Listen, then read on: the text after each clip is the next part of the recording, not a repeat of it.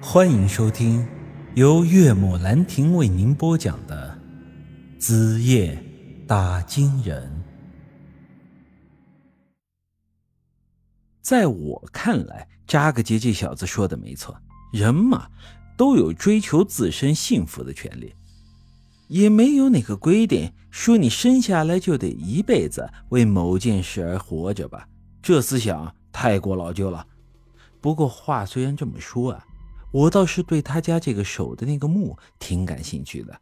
要是这趟去昔日里拉顺利的话，回来的时候我还真想去他家里瞧一瞧。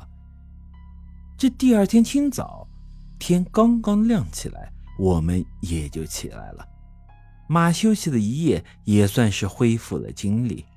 我们四人随便吃了些东西，就赶紧启程了。由于昨天耽搁的时间较长，我们今天务必补回一部分的行程，这样才有可能在天黑之前到达这昔日里拉。如若不然，我们就得再次扎营休息，单程就要得花三天的时间。我这此行是为了救命，自然不可能这么耽搁时间。我们快马加鞭，一路向北，草原的场景也开始。变得荒凉了起来，最直观的感觉就是地上的植被变少了。由于草稀疏到已经不足以锁住地上的泥土，导致尘土很大，继而出现半草原半沙漠的景象。这一阵风吹过来，稍不注意就可能吃一嘴的沙子。扎克杰昨晚说他家住在北边，我也算是很理解他了。这种恶劣的环境的确不适合人长期的生存，即便是放牧，这种稀疏的草地也是十分的困难啊。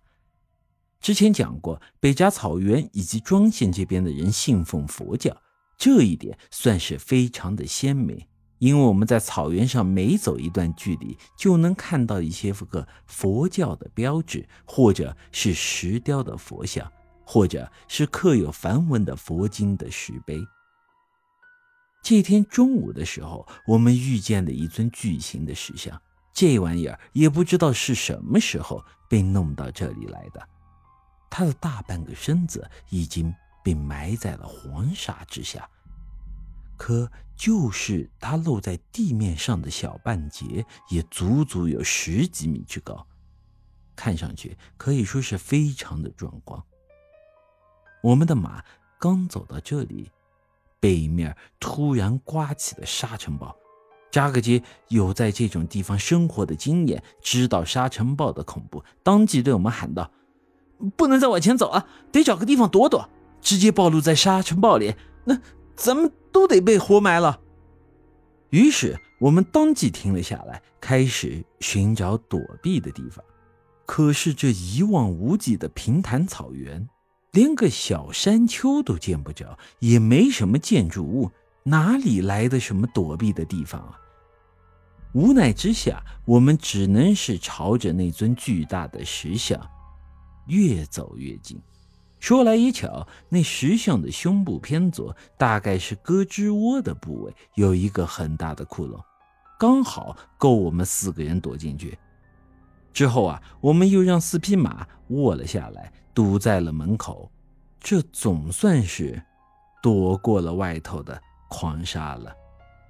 听到外头那翻天的动静，我知道这沙尘暴一时半会儿是停不下来了，于是叹了口气，对姬姐说道：“哎，还说两天赶到西域里了，这下可好了，遇上这种鬼天气，三天能到都算不错的了。”杨石也显得很无奈。唉，计划赶不上变化，这也是没办法的事儿。我靠在这石壁上打起了瞌睡，有些无聊的说道：“你说这些个石像雕的是个什么玩意儿？不太像是佛教的东西啊！你们看呢？九个脑袋上有上百只手。”这脸也长得凶神恶煞，完全就是个怪物啊！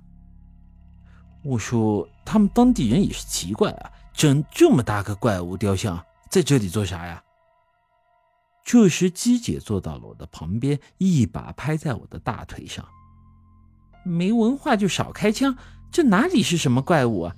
这是佛教的八部天龙之一阿修罗。说着，他又瞥了一眼扎格杰。我说的没错吧？扎格杰是本地人，而且好像也信佛。这时，他点点头：“嗯，没错，这就是阿修罗像。”听他这么一说，我脑子里也出现了一点印象。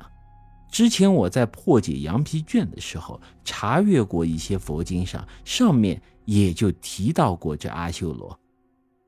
关于这个词，我和大家简单提一下：阿修罗正确的读法是阿修罗，这也是梵文的音译。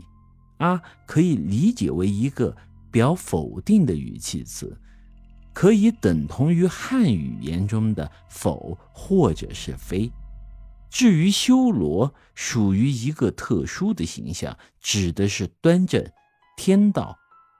那阿修罗从字面的意思理解，就是非天道、不端正、非神、非人、非鬼的一个存在，属于一个恶神。本集已经播讲完毕，欢迎您的继续收听。